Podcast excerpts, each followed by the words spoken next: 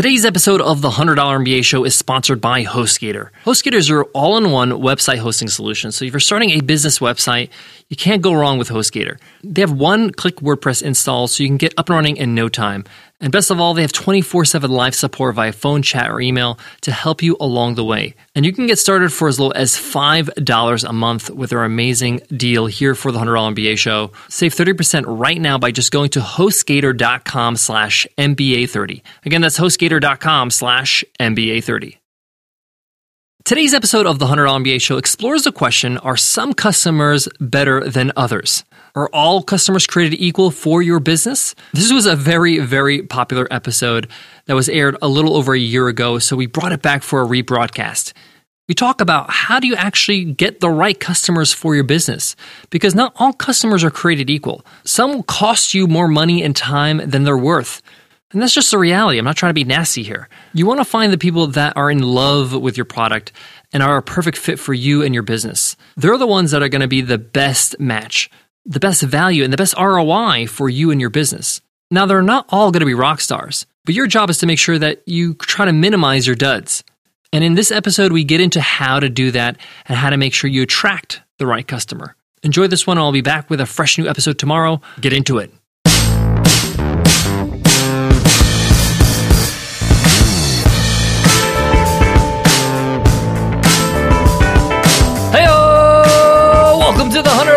$100 Show, the business podcast that keeps on giving you value every single day with our daily 10 minute business lessons for the real world. I'm your host, your coach, your teacher, Omar Zenhom. I'm also the co founder of the $100 MBA, a complete business training and community online. In today's lesson, in today's show, you will learn are some customers better for your business than others? What do I mean by that? Are there some people, if they became your customer and loved what you do, greatly influence your market? Are these customers a bit more valuable? Are there people you should be going after? Are quote unquote power users, people that have large audiences that will be using your products or services, provide more useful feedback? Or are these types of users the top names in your market really not that important?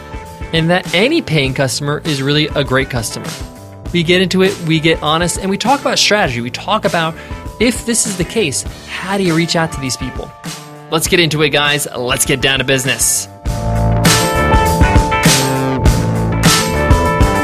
Whatever marketplace you're in, whether it's food, fitness, business, financial planning, gardening, entertainment, whatever it is, you have thought leaders in your marketplace, in your genre. You have people that are the celebrities of that marketplace. Now, they may not be famous in mainstream media, but in that genre, in that world, they're big time. Let me give you an example. In the business space, many people know Tim Ferriss. He's a best selling author, he's got a great podcast, and he's a celebrity. Same thing with Gary Vaynerchuk. Same thing when it comes to Dorie Clark or Amy Hoy. These people have made a name in their niche. They may not be mainstream celebrities, but their opinion matters in their market. I might say a name that you don't recognize, but in that person's industry, they are world class. They are famous. I might say somebody like Hans Zimmer. And you're like, who's Hans Zimmer? But he's one of the best composers when it comes to soundtracks in movies. You know his music, but you don't know his name. He's in the soundtrack to movies like Inception and Batman. But in that niche, he is a rock star. So if you have a product in that particular niche, these rock stars in these areas, they can be a huge, huge benefit if they're a customer of yours, if they're a user of your product. Not only because they can give you a great testimonial and to have that stardom power on your sales page. Yes, that is effective. And there are people that need that kind of social proof in order to make that commitment to kind of turn them to customers. When they see that on the sales page, they really think, hey, if this person likes the product, it must be great. But I want to go a little deeper than that. That's kind of just at the surface level getting people that are tastemakers, that are influencers in your marketplace, they're great people to give you great feedback. They're masters at their game. They've seen a lot, they've done a lot. So if they're using your product, they can really give you some great insight because they're serious about using your product. They're serious about their business. They're not dabblers.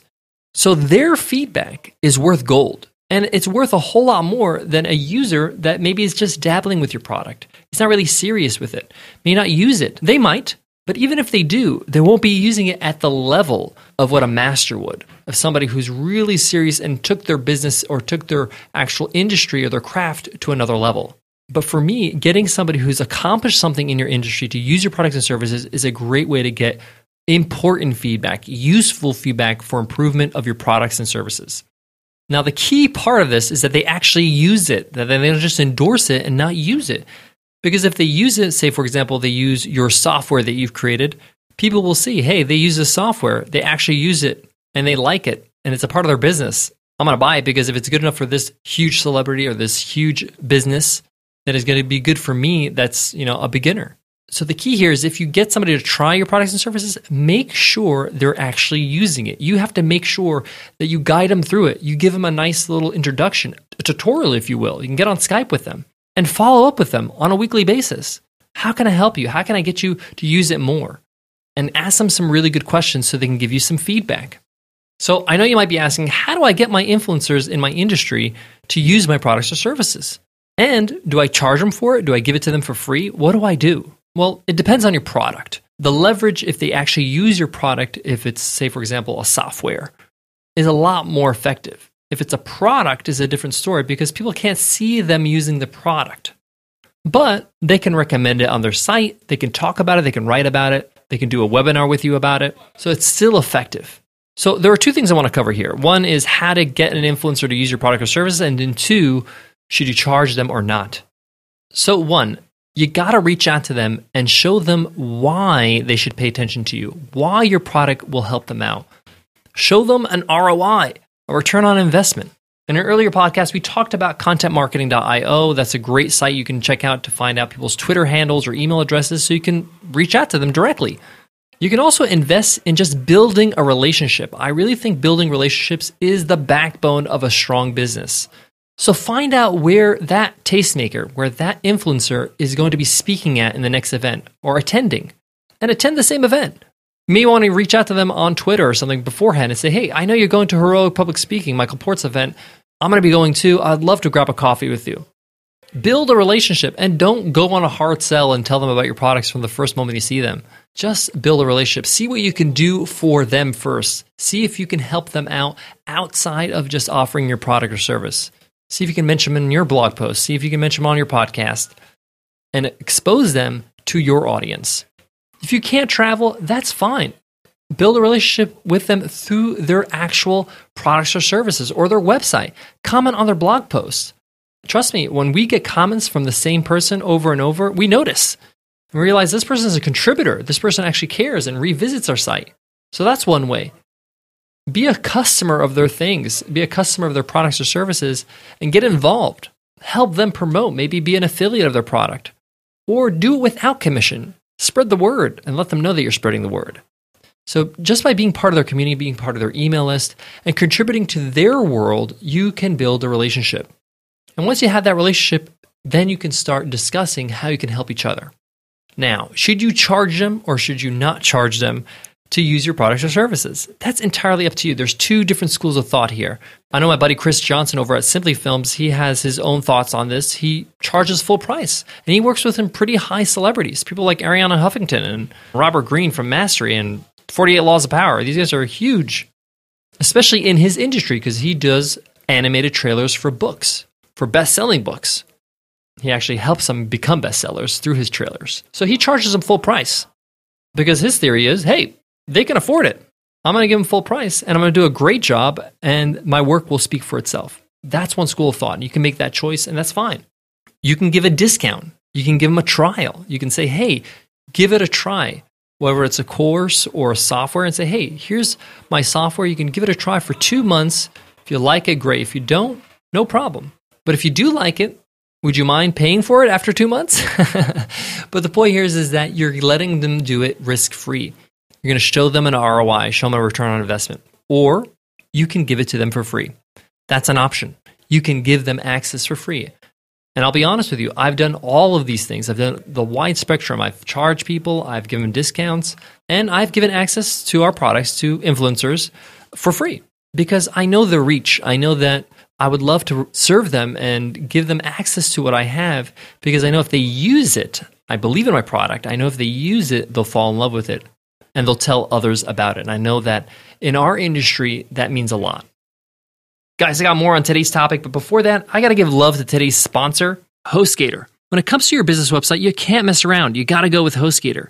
Why? Because they have everything under one roof design services, marketing services, hosting, backup, security, SSL certificates, you name it. If you need to change something in your website, you need to improve something in your website, you can reach out to them 24 7 via phone, chat, or email. It's like having your own tech team right by your side. And now's a great time to get started because you could save 30% off with a special discount for listeners of the $100 MBA show. Get started for as low as $5 a month. Just go to hostgator.com slash MBA30. Again, that's hostgator.com slash MBA30.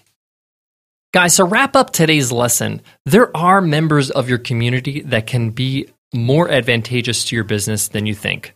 They could be customers that could really give you an edge, not only in terms of the exposure they can give you, but their feedback is very valuable. You can create a great product around the feedback that you get. These are people that are going to be using your product because they're doers. And remember, don't be afraid just stick to your guns and do what you believe in, whether it's charging them for the product, giving them a discount, or hey, really believing if I give them access for free, it'll mean something. Regardless of what it is, regardless of what choice you choose, you got to make sure they use your product or service. Follow up with them and make sure you give them the support they need to make sure they implement and make it happen. All right, guys, that's the end of today's lesson. Guys, every single week we give away a lifetime membership. And all you got to do to enter our weekly random draw is to leave us an iTunes rating and review. It takes two minutes, and all you got to do is just click on the cover art if you're on your iPhone, and you'll see a link that says give us a rating and review. Click on that link, and the rest is a piece of cake. If you're on your computer, just go to 100mba.net slash show. All the instructions are right there, or go to 100mba.net slash iTunes. We make it super easy for you to give us some love. All right, guys, that wraps up today's lesson and today's episode. But I want to leave you with this. If allowing somebody to use your product or service will mean building a relationship with somebody who could be a mentor to you, or somebody that can really give you some advice or a few steps ahead of you, that's a great exchange. I can't stress how important building relationships is in business. It's human nature. We like working with people that we enjoy spending time with, people that we know, people that we trust. So by default, we're going to want to do business with those people. So take the time to consider that when you're looking at who can use your products and services. All right, guys, I hope that helps and hope to see you in tomorrow's episode. I'll see you then. Take care.